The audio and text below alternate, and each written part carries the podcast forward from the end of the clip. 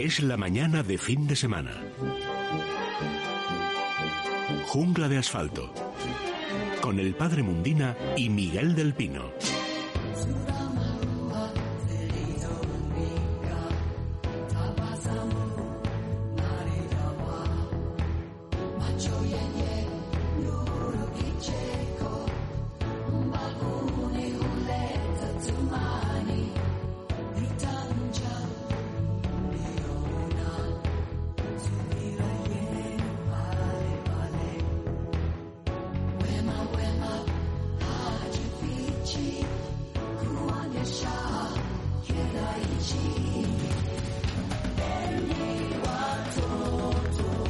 Buenos días a todos, son las 11 y 2 minutos, las 10 y 12 en Canarias, estamos de vuelta con Jungla de Asfalto, nuestro particular oasis para hablar de naturaleza, de plantas, de mascotas, del tiempo, en este caso libre, que pasamos en casa también. Bueno, está escuchándome ya el profesor del Pino. Profesor, buenos días. Muy buenos días, Elia. Pues aquí estamos en plena confinación, pero, pero felices dentro de lo que cabe porque es lo que hay que hacer, sencillamente con la felicidad de estar contribuyendo a lo que tenemos que hacer todos. Que no se difunda más la epidemia dentro de los límites que podamos cada uno de nosotros contribuir a ello. Eso es, con, con responsabilidad. bueno, hoy además una fecha señalada, ya hemos entrado en Semana Santa, Domingo de Ramos.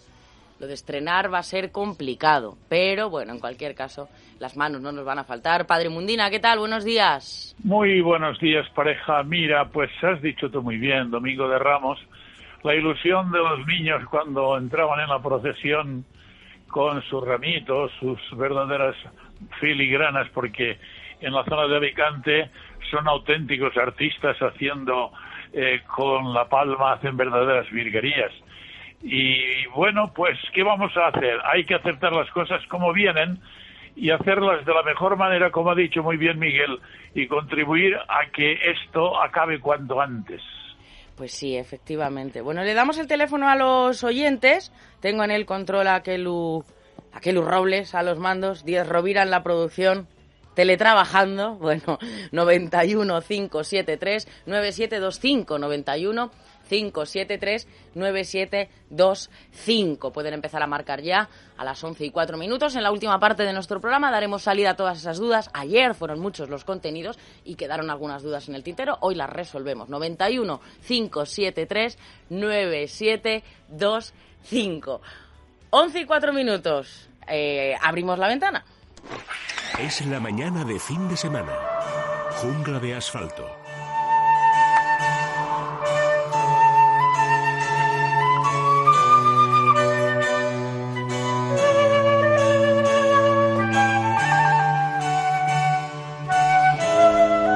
Bueno, eh, Miguel, le eh, podemos eh, hablar un poco también de la fecha señalada en el día de hoy, ¿verdad? Sí, siempre se, la Semana Santa es un día, como decía el padre hace un momentito, muy alegre para los que un día fuimos niños, ¿verdad? Y considerábamos ese día, pues cuando empezaba la, la, que empieza la Semana Santa y cuando íbamos con la palma. Yo recuerdo, esto lo sabe muy bien el padre, que había una especie, había dos, dos ceremonias de, entrada en la adolescencia, de abandono de la niñez y entrada en la adolescencia para los niños, las niñas iban también por su, por su lado, pero los niños cambiábamos normalmente el pantalón corto por el bombacho, ¿sabes lo que es un bombacho, Elia? Sí, claro, claro, sí, sí. Una especie de pantalón de aviador y tal, o por el pantalón largo, esas las mm. palabras mayores ya. Y también una segunda ceremonia para los niños. y para los que estudiábamos en colegios religiosos entonces, pues había también otro momento clave del paso de la niñez a la adolescencia, que era, padre, sustituir la palma trenzada por la palma, por la rara de, palma. ¿eh? Fíjate. Y ya te sentías un hombre cuando en vez de llevar la palma trenzada, que nos parecían entonces infantil y hoy me parecen, recuerdo, verdaderas obras de arte. Es verdad, y lo son, Miguel. Eran preciosos, ¿verdad, padre? Que sepan que sepan las nuestras gentes que justamente esa palma que se bendecía el día de hoy es la que se quemaba después para sacar la ceniza cuando el, viernes, el miércoles de ceniza, cuando se pone la ceniza, pues que la gente creía que era de huesos. no, era de las palmas que se, que se bendecían hoy. Pues era un momento precioso el inicio de la Semana. Pero también, padre, se, suele decir desde el punto de vista religioso, en el que no voy a entrar más que como respetuoso, ¿verdad? Pero se suele decir que, que la Semana Santa es, es más que las procesiones, ¿verdad, padre? Hombre, evidentemente.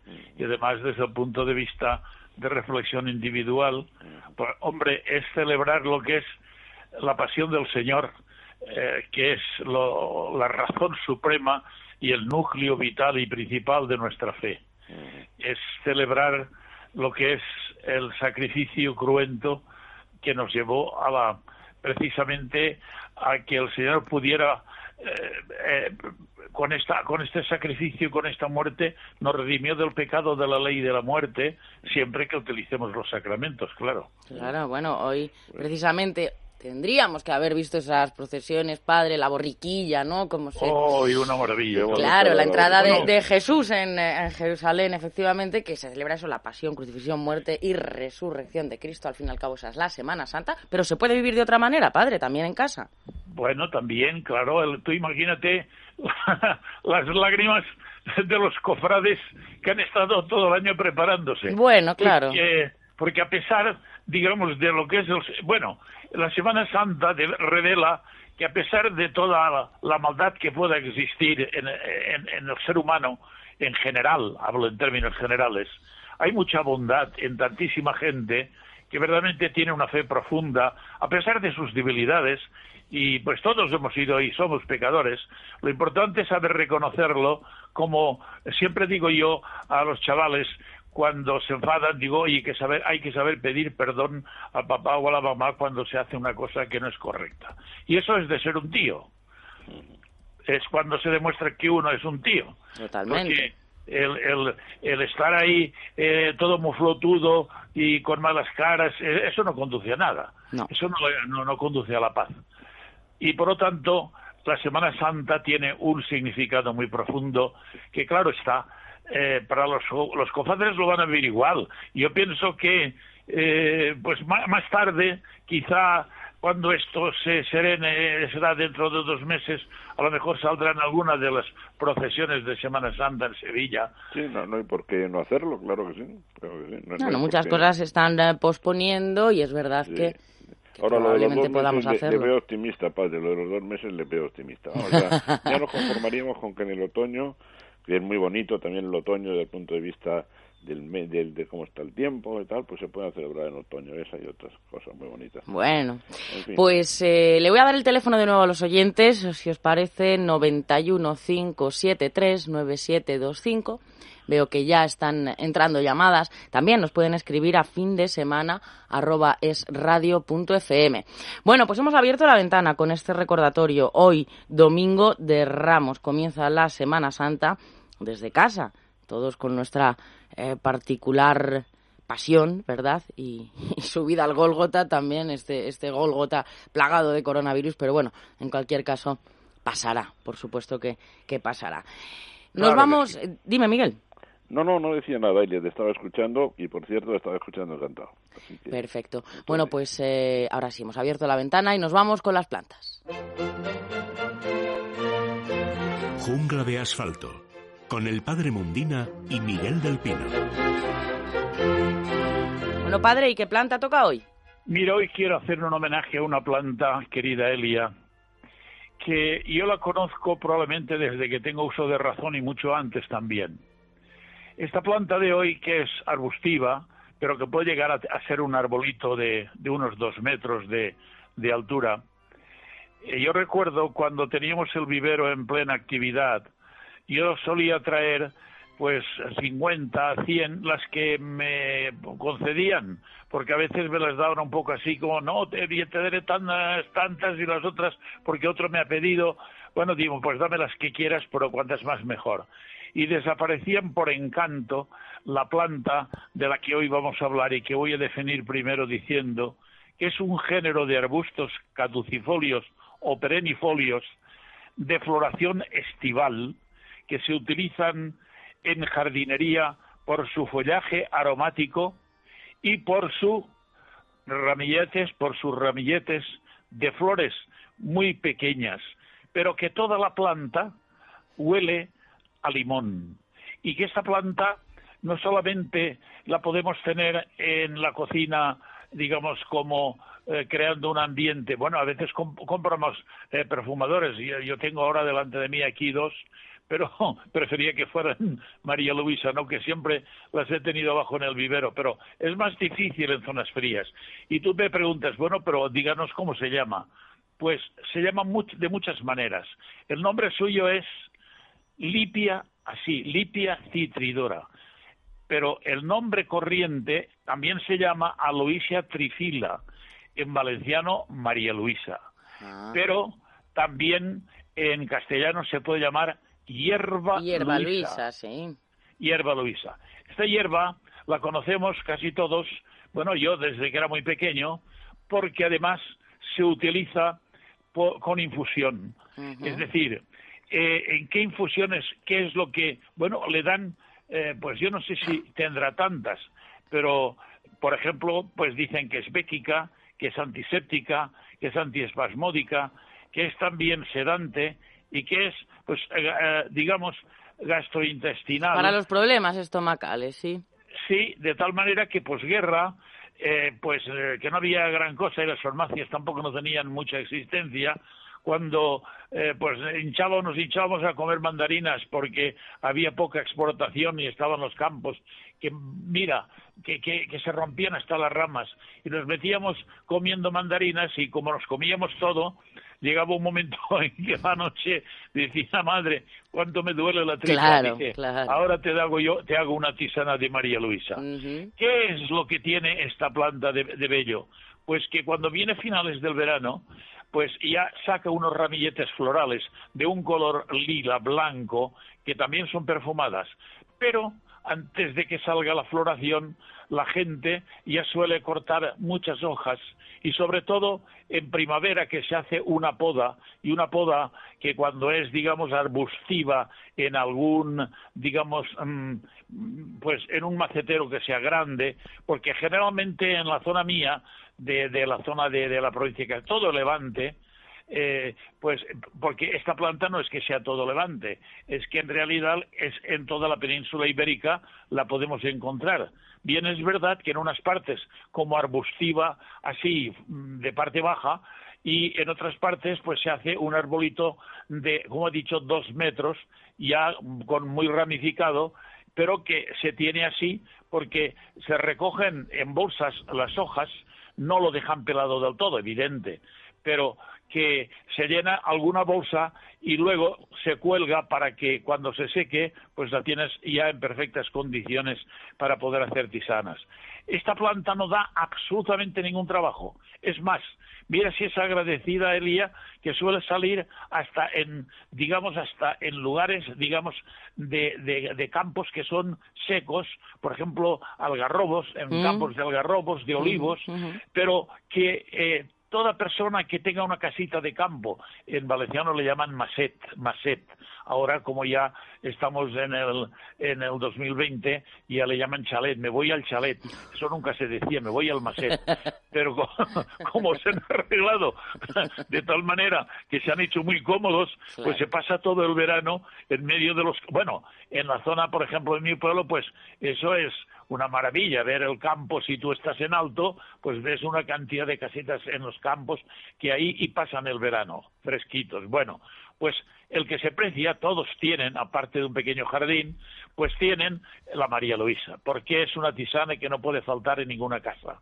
Tanto esa como el romero, como, como bueno, pues como muchas que iremos poco a poco, las iremos sacando, porque es conveniente también. Yo siempre he querido, fíjate, tantas, tantos años hablando de plantas y probablemente nunca hablé de la, eh, pues de la lipia citridora.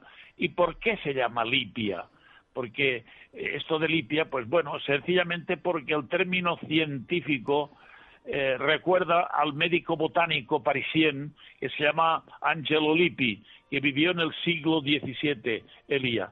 Este hombre le, le aplicaron pues a él el nombre porque, fíjate, quizá fue uno de los que lo descubrió o de los que lo trajo de América del Sur.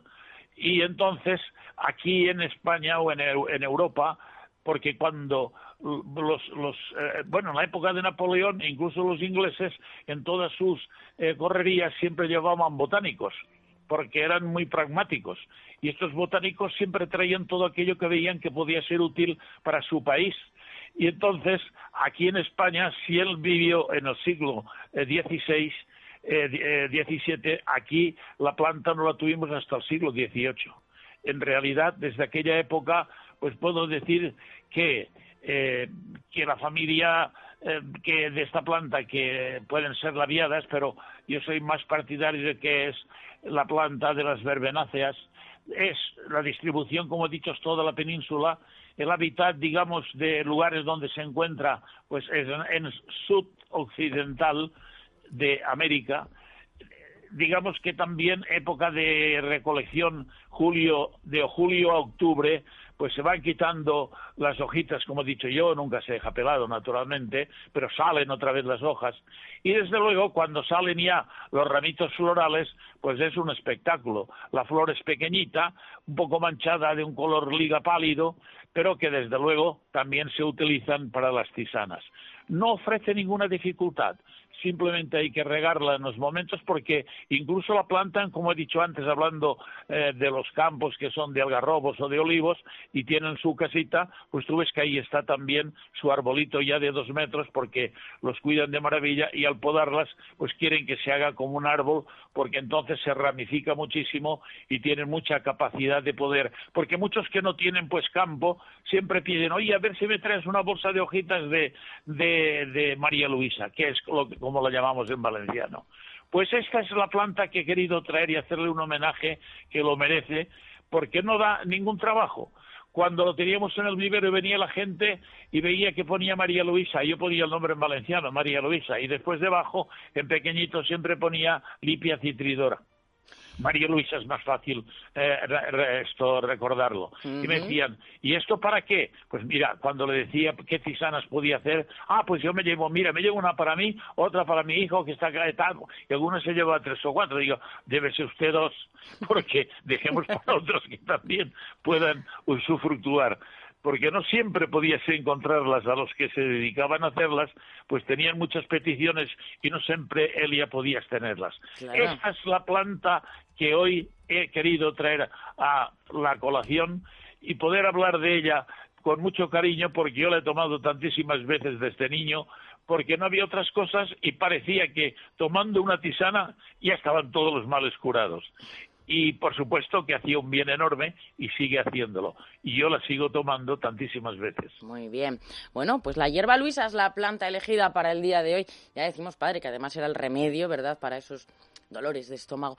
¿Te acuerdas, Miguel, padre, cuando a mí sí me lo daba mi abuela. Eh, la, palomita, ¿no? La palomita que era un poquito de agua con nada, unas gotitas de anís, ¿verdad? Eso ahora sería ah, sería casi impensable, pero lo cierto es que te, te alivia, ¿vale? Y además todo lo que dieran los abuelos, por definición, era bueno, ¿verdad? Efectivamente, la palomita. En algunos, en, algunos lugares, por favor, que no me tomen en serio, ¿eh? Pero que en algunos lugares de la España así rural y tal, incluso mojaban el chupete de la palomita para que el niño... Ahí está, efectivamente, efectivamente. Cosas de la España rural del siglo XIX y Para que el chavalín no llorara, más. En fin, cosas, cosas de antes, ¿verdad? Cosas de antes, efectivamente. Bueno, eh, 91 573 9725 es el teléfono al que pueden empezar a marcar ya. 91 573 9725. Esta era la planta y ahora sí nos vamos al arca.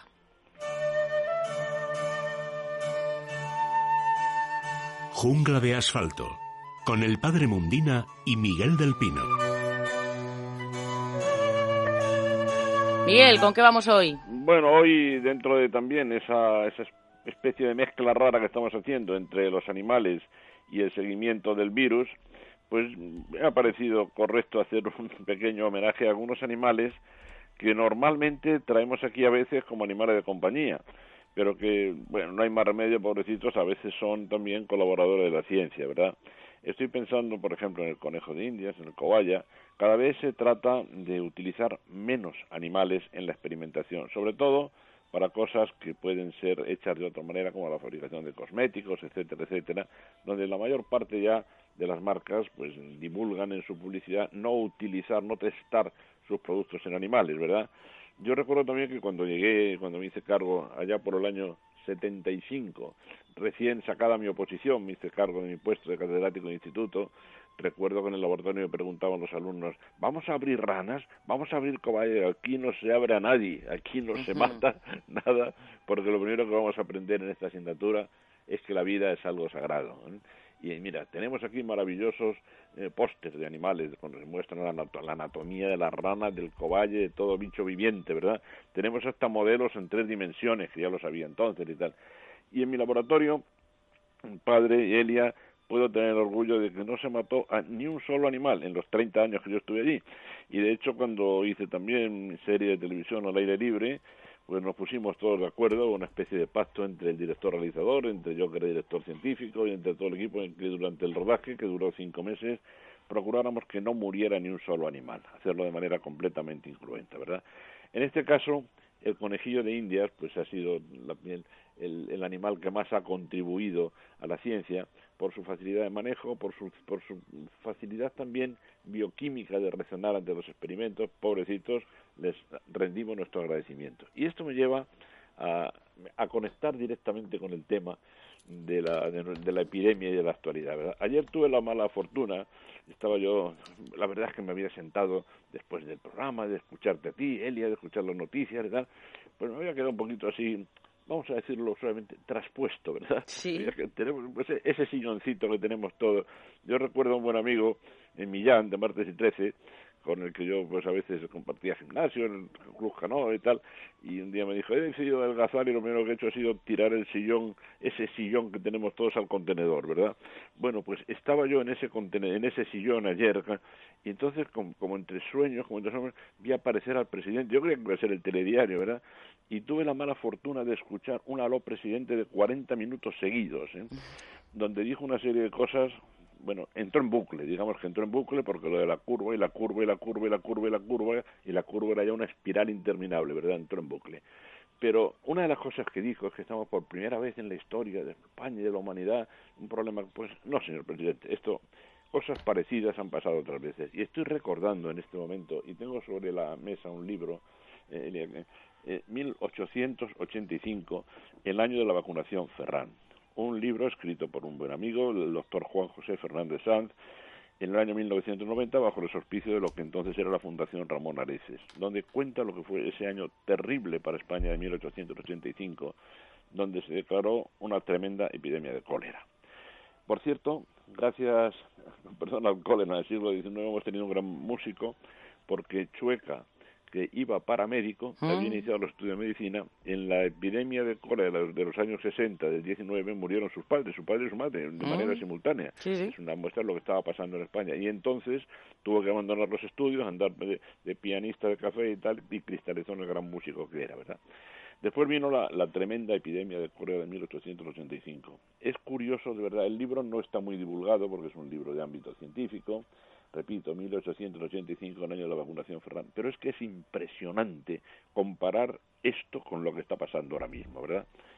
Con algunas variantes. Por ejemplo, cuando en 1885, 84, mejor dicho, y luego continúa en el 85, se declara en España la gran epidemia de cólera, no se sabía qué era, cuál era el agente. Ahora conocemos hasta el genoma completo del virus SARS-CoV-2, ¿verdad? De manera que partimos de una ventaja, conocemos al enemigo. En 1885 no se le conocía. Y en cambio tenemos un inconveniente, la enorme movilidad de la población mundial ahora mismo, mientras que en el siglo XIX la movilidad estaba muy restringida, incluso dentro de España había barreras importantes, comerciales, geográficas, de ferrocarril, entre unas regiones a otras. Pero las conclusiones que podemos sacar son impresionantes. ¿eh? Primero, un, en ese momento, simultáneamente casi, un eminente bacteriólogo alemán, el profesor Koch, descubrió cuál era el germen del cólera. Era una bacteria, una bacteria, un bacilo, los bacilos son bacterias en forma de bastoncito, pero curvado, como una coma, ¿eh? y entonces le llamó le llamó bacillus vírgula, como una comita, ¿verdad? Y a partir de ahí, bueno, por lo menos se conocía el enemigo, pero no se conocían cuál era el cauce, la forma de distribución. Luego resultó ser el agua, ¿verdad? ¿Quién descubrió la vacuna, hija mía? ¿Quién te puedes imaginar, Elia? Pues un español, ¿qué os parece? Pero además, un español que era, atención, es que la cosa, la cosa tiene miga, es para, es para razonar sobre ello. Era un médico de pueblo, natural de Tortosa, ¿eh? Y claro, pues además que literalmente, literalmente los políticos y los, y los periódicos, el imparcial, los periódicos de la época, decían, bueno, es, es un médico de pueblo. Un médico de pueblo que había viajado a Marsella, había trabajado allí eh, con institutos franceses de gran prestigio y había descubierto que se podía filtrar los líquidos que contenían el, germen, los gérmenes del cólera, y que después de varios filtrados y de algunos tratamientos químicos y demás, se había obtenido un líquido, un filtrado, que él inoculó de dos formas a los conejillos de Indias. Y estoy repitiendo mi agradecimiento al pobre roedor, ¿verdad? Si le inoculaba esos filtros por vía oral, el conejito moría. Pero si le, se lo inoculaba unos centímetros, muy poquita cantidad, de manera subcutánea, atención, el conejito quedaba inmunizado. ¿eh? Y a partir de aquí viene pues el, el aló presidente de la época, el presidente era Canova y el que y el ministro, el equivalente al señor Illa, era, era Romero Robledo. ¿eh? con lo cual se formó la, que se puede imaginar, sí, no, pero no conviene inmunizar, pero sí, total, que al final en dos años más o menos la, la epidemia fue pasando, pero Ferran, el doctor Ferran, comprobó y demostró que sus caldos, a pesar de la oposición tremenda que tuvo por parte del gobierno, de la periodista, de todo el mundo, era la primera vacuna eficaz contra lo que se llamaba entonces cólera morbo asiático, cólera morbo. Así que fue un español lo cual nos da también bastantes motivos de orgullo y, de esperanza, ¿verdad? Nos da motivos para sacar pecho, claro, sí, más en estos momentos. Pero mira, lo que es impresionante es luego el estudio que hace el profesor, el, doctor Sanz, el doctor Fernández, el, eh, Juan, eh, Juan José Fernández Sanz, sobre la recuperación económica que tuvo después lugar en el país, ¿verdad? Es impresionante. Es un paralelismo que yo creo que todos los políticos actuales se debían leer. ¿eh? Cómo se fue poquito a poco el país restableciendo poco a poco. Quedan muy mal también en, el siglo XIX, quedan muy mal los políticos de la época. Se enredaron en discusiones, tardaron, tardaron en tomar medidas. No suena esto, ¿verdad? Por ejemplo, hubo una gran polémica entre si convenía eh, confinar a la población o no en fin, un verdadero desastre administrativo y político, con una persona que destacó muchísimo sobre la mediocridad del momento, eh, el rey Alfonso XII, no en vano era muy querido por el pueblo, que sin comerlo ni verlo se tomó el tren en la tocha y se presentó en Aranjuez, que era uno de los lugares clave, lógicamente por las aguas y por el calor de la epidemia, y allí se comió el rancho de los soldados con ellos, eh, visitó a los enfermos, en fin, dio un ejemplo que avergonzó a los políticos de su momento. ¿Verdad que hay paralelismos? ¿Es verdad que le pueden ir sacando? La historia se repite, Miguel. verdad que se repite. Y luego la historia de la recuperación económica también es importante. Y algo que estuvo a punto en España de pasar, pero que afortunadamente parece que se ha cortado, y al revés, ahora mismo hay solidaridad entre autonomías, ¿verdad? Pero en aquella época hubo un peligro tremendo para España y es que la epidemia empezó a resucitar, empezó a resucitar el cantonalismo que se había superado con la restauración, el, cantonalismo de la Primera República. Así que de verdad, lo que decía también el presidente, es la primera vez que nos enfrentamos, pues no, señor presidente, la verdad es que las epidemias han sido cíclicas eh, a lo largo de la historia de la humanidad, la del cólera morbo del 19 la tenemos muy fresquita, muy reciente, y de verdad que es interesante, es interesante establecer paralelismos y ver cómo se recuperó después el país. Es un par de años, unos meses confinados, muy parecido a lo que está pasando ahora. Así que tomemos todas las precauciones habidas y por haber y quien tiene que hablar, manifestarse son los médicos, aunque sean de pueblo, como el doctor Ferrán, ¿eh? que mira, mira, mira el médico de Tortosa lo que, lo que consiguió. Y cuando dice el presidente, hay una cosa que me indigna especialmente a mí, me ponen, me ponen de mal, de mal humor, ¿verdad? Cuando dice los técnicos y los, y los expertos. ¿Quiénes son, señor presidente? Haga usted el favor de nombrarlos. Queremos saber quiénes son los miembros de ese equipo de expertos para leer sus publicaciones, para seguirles. Y si va usted a emplear una hora en televisión entrando en bucle, dedique usted dos minutos, que es en lo que se puede resumir lo que dijo usted ayer, y el resto que hablen y que nos expliquen esos expertos y esos científicos que dice usted que trabajan para usted, si es que existen. ¿eh? Pues a, mencionar efectivamente a los verdaderos protagonistas y a los que pueden solucionar esta, esta crisis que además se va a hacer con, con la ciencia, ¿verdad? Y con, el, con el conocimiento científico que tenemos. Bueno, a las 11 ah, y 31 ahora mismo le doy el teléfono a los oyentes 91 573 9725. Miguel, nuestros amigos de Menforsan continúan recomendándonos sus productos y productos higienizantes también. Sí, sí, muy bien. Ellos, claro, lógicamente tenemos la página web www.menforsan.com donde siguen pues manteniendo toda la actividad comercial, lógicamente ellos también con todas las precauciones del mundo, ¿verdad? Pero ponen en, especial énfasis y además aquí hacen también una labor social en, recomendar las medidas higiénicas, medidas higiénicas. Se puede sacar al perrito, se puede dar un paseo con el perro, lógicamente con la cartilla. ¿Os acordáis cuando el doctor Piedra nos decía que siempre con la cartilla, que nos la pueden pedir? Claro. Pero al volver sí es importante, sobre todo cuando vamos sabiendo cada vez más que todas las precauciones son pocas, pues oye, lavarle las patitas al perro y si se ha manchado la tripilla también. Sí, pero con, lejía no es precisamente el mejor, claro. Muy bien dicho, Elia, con un agua jabonosa, pero el jabón empleado puede ser cualquiera de los de, los de los champús de Menforsan. Hacemos una dilución en agua, le lavamos bien las patitas, el rabillo, la tripa, todo lo que se haya podido contaminar, ¿eh? y, tenemos mucha mayor seguridad. También aclarar algo, ¿eh? que el gato es inocente, una vez más. ¿eh? Que lo que ocurre es que este tipo de enfermedades implica pues que se pruebe la, la, la resistencia de muchos animales y lógicamente se inocula. Una cosa es que se inocule científicamente para ver cómo responde un animal y otra cosa es que se contagie. Así que los gatos inocentes también. Bueno, pues www.menforsan.com. Nada, vamos a hacer una pequeña pausa y enseguida volvemos. Tenemos invitados, tenemos el consultorio, muchísimos temas todavía en Jungla de Asfalto. Hasta ahora mismo. Jungla de Asfalto, con el padre Mundina y Miguel del Pino. ¿Quieres que tu mascota esté guapa y se sienta bien? Menforsan, la marca líder en cosmética natural para tus mascotas, soluciona todas las necesidades de higiene y limpieza de nuestros fieles amigos. Todos los productos Menforsan están registrados y garantizados por Laboratorios Bilper, fabricante homologado y certificado desde 1958. Puedes encontrar los productos Menforsan en pajarerías, tiendas especializadas y clínicas veterinarias. Descubre los productos más naturales y el catálogo más completo del mercado. www.menforsan.com en 20 años cambian muchas cosas, pero en Libertad Digital seguimos pensando lo mismo. Nuestro principal activo son nuestras ideas. Llevamos dos décadas haciendo periodismo al margen del poder político, porque nuestro patrimonio es nuestra independencia. Libertad Digital. 20 años de información con carácter. Colacel Antiox es único. Colágeno puro antioxidantes y vitamina C que ayudan a mejorar la piel y las articulaciones. Colacel Antiox de Laboratorios Mundo Natural. En parafarmacias y parafarmaciamundonatural.es. Jungla de asfalto.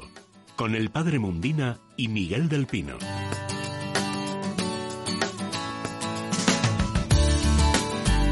No es mal momento para asomarse por la ventana y observar el paisaje. Es verdad que no podemos estar en contacto con la naturaleza como nos gustaría hacerlo, pero, pero sí la observación. Y Miguel, ¿quién mejor que, que nuestro querido Luis Cuaresma, ese pintor naturalista que está ah, enclaustrado ahora mismo en contra de, bueno, su voluntad, pero tiene que ser así? Qué bien, Eria, porque además, mira, pues eh, se me está ocurriendo que es una forma estupenda de invitar a todos nuestros lectores que tienen que tener sus, perdón, lectores, es oyentes, oyentes, que alguna ventaja tienen que tener por ser oyentes sobre el resto de la humanidad, ¿no? Pues a ver una exposición virtual de pintura. Ah, pues es estupendo, de pintura, de pintura naturalista.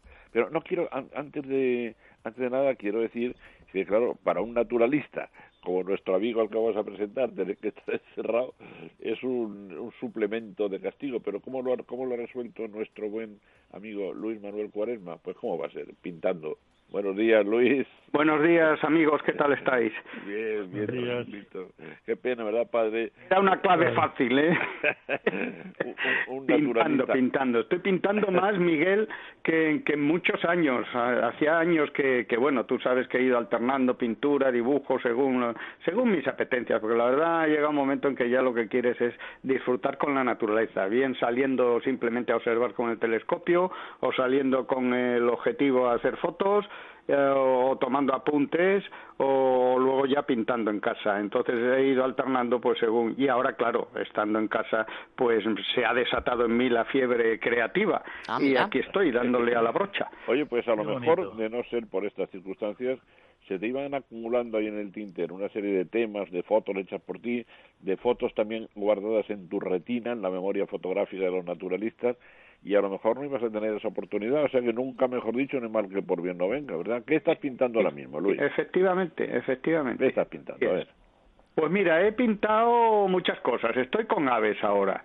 Estoy con aves, llevo una serie en tamaño pequeño de, de Dina de Dina 2 pues he pintado pues eh, colirrojo tizón, eh, nuestros pájaros más de bosque, colirrojo tizón, el carbonero, he pintado también eh, gangas, he pintado un peche azul que tuve la oportunidad de, de, hacer de fotografiar y de hacer apuntes de él este año en invernada no está en pleno plumaje todavía pero en invernada, pico pues gordo. perdona Luis, pero ya le debemos entonces dos favores al peche azul.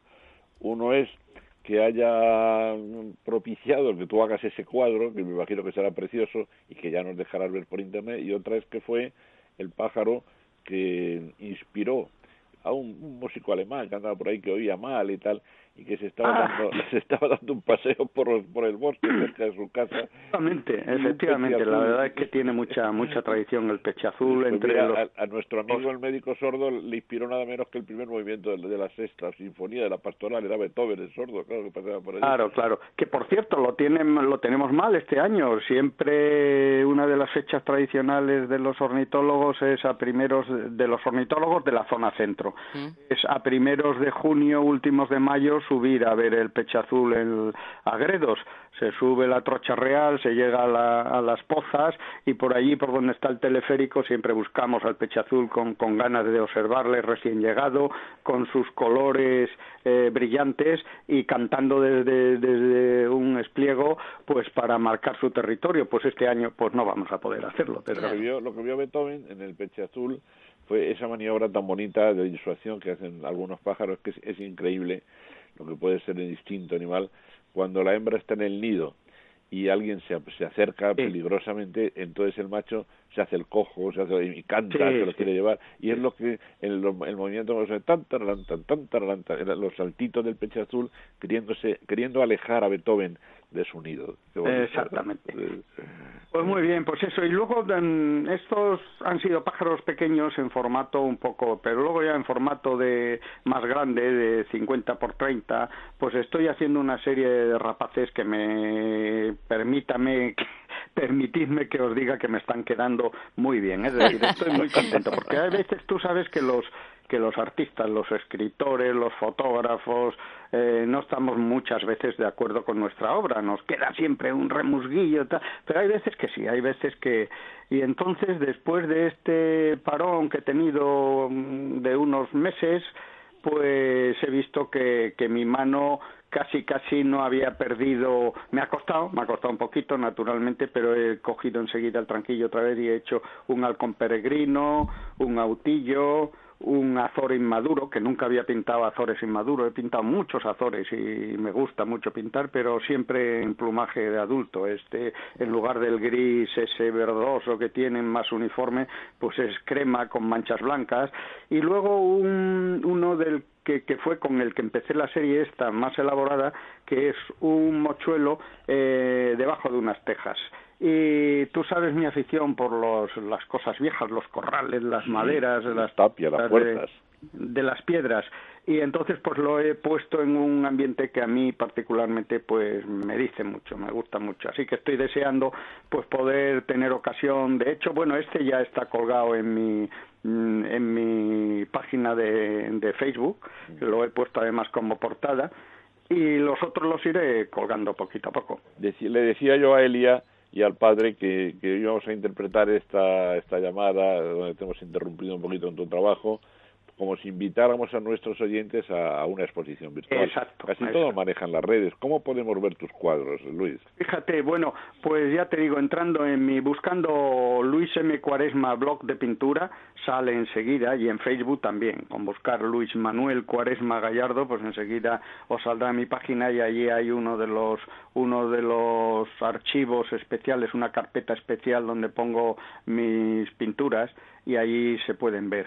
y aparte pues pueden ver también mis fotografías y, cosas por el estilo. Luis Manuel Cuaresma Gallardo. ¿eh? Eso es, lo que es una pena es que no podamos estar en videoconferencia para poder verlos y poder que los lectores vieran mi estudio, bueno, mi estudio, pinto ahora en, en una habitación de, de casa, pero rodeado de apuntes y de, y de fotos y cómo va elaborándose el cuadro. Es una verdadera pena que no estemos. A ver si un día estamos en televisión ¿eh?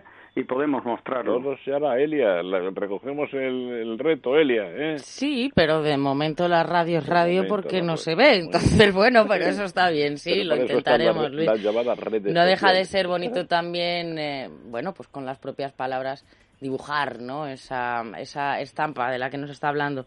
Luis Manuel, un fuerte abrazo, gracias. Muchas gracias a vosotros. adiós. Nada, en casa todos y aguantar hasta que nos suelten y, e inundemos el campo. Por cierto, una observación, me dicen amigos que tengo en el, en el mundo pajarero de grupos de WhatsApp que claro que se nota mucho que los animales han notado que el humano no está tan en la eh, en la naturaleza y que se muestran eh, pues mucho más confiados, salen más, se ven más corzos, se ven garduñas, se ven eh, animales que generalmente pues están más ocultos. Y, en Madrid, yo, pero no me interpreten mal, he salido en las últimas semanas, he salido dos veces. Un día aproveché la salida para ir a la farmacia que es donde, por cierto, se han ofrecido amabilísimamente a traerme las cosas a casa, a la farmacia y al supermercado. He salido dos veces. Bueno, pues las dos veces he visto maravillas en Madrid que nunca había visto. Por ejemplo, en una praderita, en, delante de la estación de Atocha hay una praderita, que la empresa que lo lleva el tema, pues de vez en cuando le da por por segarlo todo y convertirlo en una ridícula imitación de pradera, pero cuando se le deja tranquila se convierte en un pastizal precioso con las plantas autóctonas. Lo, lo que estoy viendo ahí muy frecuentemente son picos verdes, este carpintero verde comiendo hormigas allí tan contento, pero no me interpreten mal, que ha sido solo una de las dos veces que he salido a comprar en todas estas semanas. Bueno. Eh, Luis Manuel, un fuerte abrazo, lo dicho, gracias. Mismo para vosotros. Hasta luego. bueno, 11 y 43 minutos, tengo que... Me voy a León, porque ahí está Santiago, que tiene una duda para el padre Mundina. Santiago, buenos días. Hola, buenos días, buenos días a todos. Un saludo muy fuerte. estoy escuchando. Un saludo muy fuerte desde León, a todos vosotros y, a todos los trabajadores de la radio, que nos hacéis mucha compañía. Muy bien, gracias. Bueno, eh, Padre Mundina, yo la, duda que tengo es que, bueno, vivimos en León, pero tengo una casita en la montaña con un jardín precioso, pues que no sé ahora mismo cómo estará.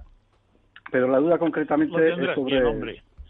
No ha hecho frío como para que ya, y además ha, además ha llovido, que, se agradece. Ha llovido mucho, eso sí. Sí. Bueno, pues la duda es porque eh, justamente eh, antes de que empezara la cuarentena eh, me tocaba plantar unos bulbos de, gladiolos que tengo muy bien conservados, siguiendo sus consejos que han sido muy eficaces. Y, y, ahora la duda es que cuando nos dejen por fin volver, que esperemos que sea pronto, Ah, pues no sé. plantaste y todavía no sabes cómo están. No, no, no, no, es que no, los he plantado. Que no los ha plantado todavía. Y eso es la duda, que, que cuando volvamos, eh, ¿qué hacer? Si plantarlos o tratar de conservarlos hasta otro año. Plántalos, sí, déjalos plantados, pero, pero con una salvedad de que cuando te tengas que venir de cara al otoño, pues eh, le pones encima de donde los has puesto, pues le pones una hojas que pueda recoger, etcétera, y, le pone para colcharlo mayormente, ¿no? Ah, sí, sí. Para que no se pueda helar si viniera una baja temperatura que a veces, pues este año ha hecho un año dentro de lo que cabe, pues no ha hecho unas bajas temperaturas de demasiado extrañas. espectacular la cantidad de plantas que se han conservado, que, que, que, eso era impensable ahí en la montaña. Claro, pero, pero siempre es conveniente tener esa precaución. Tú los planta bien, le pone una señalita que pueden ser unos puntos para saber dónde están, por si alguien le, eh, eh, pues un día tuvieras que picar o algo, a ver que ahí tienes, porque puede uno olvidarse. Y acolcharlo de cara al invierno que viene. Muy bien, pues muchas gracias. Bueno, una cosa simplemente para, para también para Miguel del Pino, eh, decirle que, que, de las ganas que tenemos de ir ahí también a pasar por la montaña es por ver si también se cumple este baby boom en que se habla de, de la naturaleza, de los animales y, y, a ver si podemos disfrutar también de, de, la naturaleza salvaje. Claro que sí. Pues seguro, seguro, que sí, seguro que sí, que, se, cumplirá, seguro que sí. Seguro que habrá un importante temporada de, cría de muchos animales que al no tener presión del hombre, pues lo, van a agradecer también, ¿verdad? Se van a relajar ellos también. Bueno, un fuerte abrazo a nuestros oyentes de, León. Mira, tenemos aquí a nuestra técnica Aquelu, Aquelu Robles, una leonesa de pro. Así que bueno, Santiago, muchas gracias. Y vamos con eh, Braulio de Chinchón. Tiene una duda para ti, Miguel. Braulio, buenos días. Buenos, días. Buenos días. Buenos días, Braulio. Usted nos dirá. Sí, mire, es una pregunta muy curiosa. Eh, vamos a ver, es que eh, yo tengo un perro y es muy inteligente. Entonces, yo veo que eh, yo cuando era pequeño ahí en el pueblo tenía un vecino y tenía y la abuela criaba a la nieta. Entonces, tenía una burraca y como todos los vecinos siempre estamos, Juana que te llama la abuela, Juana que te llama la abuela, la burraca siempre pronunciaba Juana que te llama la abuela. Entonces con esto quería decir, los loros, las burracas, yo no sé si algún otro animal, algún pájaro, los perros siendo tan listos que no lleguen a, no sé, a desarrollar un poco algo. Bueno, le, cuento, en realidad lo que llamamos habla que son bastantes las aves que lo pueden hacer, por ejemplo, fundamentalmente la familia de los loros, no todos, ¿eh? Pues, no, todos, sí, pero algunos. También las urracas, que son pájaros, pertenecen al orden de los pájaros, ¿verdad? Y hay un otro pájaro, este oriental, en Mainate, que ahora está prohibido. Su importación está protegido y no viene, pero que habla muchísimo. Pero vamos a ver, no es un tema de su inteligencia, ¿verdad? Es un tema de una modificación del canto. Cuando un loro, una urraca habla, lo que está haciendo es cantar imitando sonidos que ha aprendido del hombre. Pero cuidado, atención. Miren, dentro de, durante mucho tiempo se ha pensado, el loro, el loro, hablo ahora del loro más que del urraca. El loro es un autómata que simplemente recuerda cosas y las memoriza y tal. Un momento, un momentito. los etólogos, los científicos dedicados al comportamiento animal han tenido que reconocer que los loros son una excepción dentro de las aves y son extraordinariamente inteligentes, hasta el punto de que llegan a asociar sonidos con situaciones. Por ejemplo, si me ah. permite una autocita, un lorito diminuto que tenemos en casa, perteneciente al género Forpus, que he criado yo a papilla, pues relaciona perfectamente y cuando se le pone la comida dice qué rico, qué rico, lo cual te, monta de risa, claro, ¿no? Ese animal relaciona el, el, hecho de darle comida con decir eso. Pero había, hay muchos loros en Madrid, en el Madrid castizo de los años 20 y tal, era muy frecuente que en las tabernas eh, enseñaban al loro a decir, has pagado cuando salía la gente de la, taberna, ¿verdad? Y efectivamente el loro relacionaba. Y también relaciona a personas con su nombre, o sea, no es una repetición lo que se decía y efectivamente, hablas como un loro, ¿verdad? No, no, es una capacidad de asociar situaciones. Pero lo hacen también en parte por su extraordinaria facilidad para cantar, repito, el habla es un canto modificado, y también las citácidas, perdón, la familia de los loros, por su lengua carnosa, que les permite articular sonidos, ¿verdad? No es un ah. problema de inteligencia, es un problema de facultades vocales, pero el perro expresa su enorme inteligencia de otra manera, tiene otras formas de expresarse, verdad que no son el habla, pero cuando se dice que al perro no le falta más que hablar, más bien hay que decir es que es que usted no habla el idioma del perro, ¿verdad? Para entender. Muy curiosa suya, muchas gracias. Pues Braulio, muchísimas gracias. No, a ustedes muy amables, muchas gracias y muchas felicidades por el programa. ¿eh? Gracias, Braulio, un abrazo. Bueno, eh, nada, nos quedan 10 minutitos, 11, para, para llegar a las 12 del mediodía y tenemos a nuestro, a nuestro amigo Ezequiel escuchándonos, Miguel. Ah, es una especie de naturalista de guardia. sí.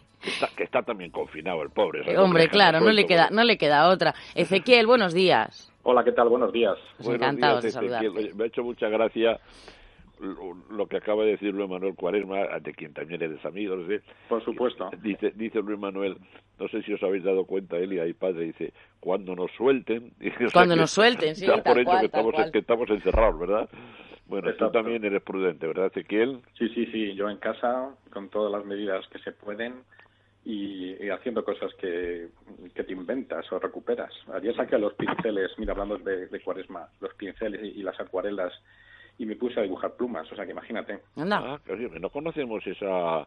¿Esa faceta? Esa faceta, Sí, sí, antiguamente. Lo que pasa es que lo dejé, pero ahí estaban los pinceles y las acuarelas y como ahora estabas limpiando la casa y sobra tiempo, dije, ¿y si me pongo esta tarde última hora a hacer unas plumas y a hacer unas hojas y algo por, por gastar un poco de tiempo? Y la verdad es que me gustó, me gustó, relaja mucho y, te concentras. Bueno, pues quiero decir algo. Ah, vamos a ver. Si dos naturalistas como Luis Cuaresma y Ezequiel Martínez que son las personas más camperas que yo conozco en mi vida. Si están en casa, sigan el ejemplo, por Hombre, claro, por supuesto. Si ellos pueden, ustedes también. Hombre, por supuesto. Es, sencillo, o sea, como, como, dice la gente por ahí, si van a ser unas pocas semanas dentro de toda nuestra vida. Pues sí. Tampoco es tanto. Y tenemos la televisión, los móviles, el WhatsApp, nos asomamos a la ventana, tenemos la nevera con cosas, libros, internet. Ahora no es tan difícil como antes. Es verdad, tienes toda la razón. ¿Alguna de tus consejos? Hablábamos la semana pasada de intentar eh, evitar los incendios también en este momento que el campo está despoblado cuando volvamos a, la naturaleza. Eh, Ezequiel, ¿cómo, está, ¿cómo están las cosas por en medio? Dentro de que lo vemos ahora nosotros pues a distancia. ¿eh?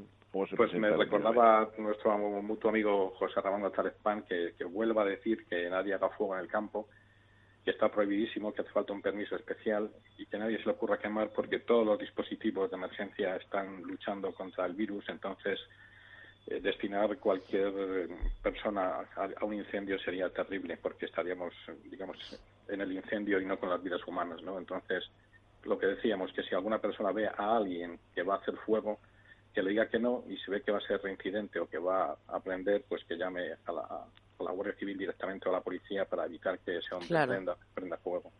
Muy bien, muy bien. Es decir, que bien están actuando nuestros nuestros militares y nuestra policía. Muy bien, la verdad es que sí. Pues nada, un abrazo fuerte. Un abrazo grande, Ezequiel, a seguir así de bien. Un abrazo. Venga, gracias a vosotros, un abrazo. Bueno, y tengo en Burgos a Mónica, que tiene una duda para el padre Mundina. Mónica, buenos días. Hola, buenos días, muchas gracias. Buenos días, Mónica, la estoy escuchando. Sí, mire, yo he comprado en un mercadillo de estos hace ya, bueno, antes de, del lío este, del coronavirus, eh, una planta de fresas. Ah, y entonces me gustaría saber qué cuidados tiene que tener, aparte de agua. ¿La tiene usted en una maceta o la tiene en tierra? Bueno, la tengo, la trasplanté a una maceta más grande, sí, en tierra. Claro, sí, correcto. No, me, me refería si tenía un jardín. Y la ah, no, no, no, no, no. La, tiene en una maceta grande. Bueno, lo bonito, ¿sabe qué es? Si usted hubiese puesto un, un plástico a la maceta, le hace un agujerito y la planta en el agujerito, cuando le da fruto, no toca la tierra y es más fácil recoger el fruto. O sea, eh, porque usted me ha dicho que eh, es una planta de ¿Mónica? Eh, sí, de fresas. Ah, fresas. Claro, son fresas, ¿no? Y por lo tanto, las fresas yo siempre aconsejo, bien si se ponen en un caballón en, en, una, en un jardín porque hay un terreno, o bien si se ponen en una maceta, poner siempre un plástico negro, se le hace un agujerito y se planta ahí. Al plástico se le pone una cuerdecita alrededor y así cuando hace el fruto, pues pica ningún bicho ni tampoco se estropea porque queda encima del plástico el fruto. Porque usted sabe que es ancha incluso luego se puede si la, tuviera plantado por ejemplo en un suelo ella misma se va reproduciendo porque le salen las, las, las macitas laterales que se van también enraizando y se va agrandando. Pero bueno y, y, pues usted es muy bien de plantarla, pero ya sabe que es mejor tener siempre puesto encima del macetero pues un plástico negro, hacer una, bueno, atarlo ponerle, recortarlo con unas tijeras y plantar en el agujerito. Y así, cuando sale el fruto, sale encima y no lo pica ningún bicho y además lo tiene limpio completamente. Venga, pues queda. Sí, sí. Vale, vale. Eso pues se hace mucho cuando se hacen caballones y además, bueno, los que lo cultivan en, en, la parte de Andalucía, los, los que estamos comiendo ahora de fruto, bueno, pues muchos están puestos así. Venga, pues queda, queda dicho. Y nos vamos a Palma de Mallorca. Ahí está Domingo, que tiene una duda para Miguel. Domingo, buenos días. Buenos días, Domingo. Espera, que parece que se ha caído, se ha caído esa, esa llamada. De momento, a ver si la podemos, la podemos recuperar. Bueno, en cualquier caso, Miguel, continuamos con esa cría, ¿no? De los, de los pájaros, ¿verdad? Sí, mira, todos los que tenemos animales domésticos ahora mismo somos unos privilegiados, muchas veces lo digo porque está prohibido aburrirse, no se puede uno aburrir, no te dejan, ¿eh? sea cualquier animal que tienes. Nunca mejor dicho, eso de animal de compañía, sí. porque buena compañía nos hacen en este momento. Y es ¿eh? verdad, bueno, ya tenemos tenemos ya Domingo. Domingo, buenos días. Buenos días. lo primero, felicitarles a ustedes por el programa tan cultural, tan bonito, tan sencillo y tan práctico que tienen, pues así como los dos primeros espadas que tienen, que son hermano, mano continuo. Bueno, mire usted, la pregunta mía es para don Luis del Pino. Mira qué alegría trae Domingo, pues está muy bien, claro. Nos anima muchísimo. Don Luis. Miguel, Miguel. ah, Miguel, Miguel, perdón. Miguel, Luis me llamo. como acabo de escuchar. Como acabo de escuchar Luis del Pino esta mañana. Me he confundido, perdón Mire usted, yo tengo una perrita, tengo bastantes animales. Tengo palomos, ah. coronados muy bonitos, tengo de, de, de 40 años. Tengo gallinas, tengo palomos, tengo conejos y más animales. Pero tengo una perrita, con otro más, tengo una perrita de estas que se dice ratera mallorquina, ¿sabes Sí, sí, sí, sí, Y estoy un poco cabreado con ella, porque no sé qué tengo que hacer, porque aquí hay ratas y hay de todo. Resulta que me mata todo. Si coge una gallina, la mata. Si coge un pájaro volando, lo mata. Cuando llega el tiempo de los nidos, se caen los gorriones, lo mata todo lo que pilla. Mire, ahí, tenemos que, ahí tenemos que actuar de la manera siguiente hay que tener vigilancia permanente y reñirla precisamente en el momento que lo haga. Porque si lo hacemos a, toro pasado, pues no servirá de nada. Tiene que ser observar, observar, observar. Y cuando vaya, no, no, no, no, no. Y me permito terminar, no se lo olvide, ¿eh? siempre vigilando permanentemente. Y si cuando llegue usted ya ha hecho la fechoría, ya no escribe nada. Lo que le digo, no lo va a entender. Tiene que ser en el momento, precisamente en el momento. Y mm, termino con una anécdota que contaba mi padre sobre una podenquita que tenían ellos en Extremadura y que un día se metió la, se metió en el donde tenían los conejos y mató un mató un conejo, ¿verdad? Y entonces contaba mi padre que, o sea, lo, lo, mismo que está usted contando, ¿verdad? Contaba mi padre que le riñó, le dijo, no, eso no se hace, eso no, no, no, no. Y que a partir de entonces la pobre la metían donde los conejos lo miraba y cerraba los ojos para para no para no tener que ceder a la tentación verdad son lo suficientemente inteligentes para entenderlo pero la, el reprimirle tiene que ser precisamente cuando lo está haciendo. Y aunque el instinto de casa es un instinto de casa evidentemente y, claro, no le podemos pedir que discrimine y, nos controle los roedores, controle las ratas y lo distinga de otros animales. Claro, claro. Pero a base de... Pero tiene que ser en el momento, Miguel, efectivamente. En el acto, no, no, no, bastan los no muy seguidos y muy enérgicos para sí. Bueno, pues hasta aquí llegamos, 11 y 58 minutos. Un fuerte abrazo, Miguel, hasta la semana que viene. Gracias. Padre, que pase usted un feliz Domingo de Ramos. Muchísimas gracias. Bueno, así será. Así será, efectivamente. Nada, eh, unos consejitos, una pequeña pausa, enseguida volvemos, que hasta la una y media continúa la mañana de fin de semana. Hasta ahora mismo. Jungla de asfalto, con el padre Mundina y Miguel del Pino.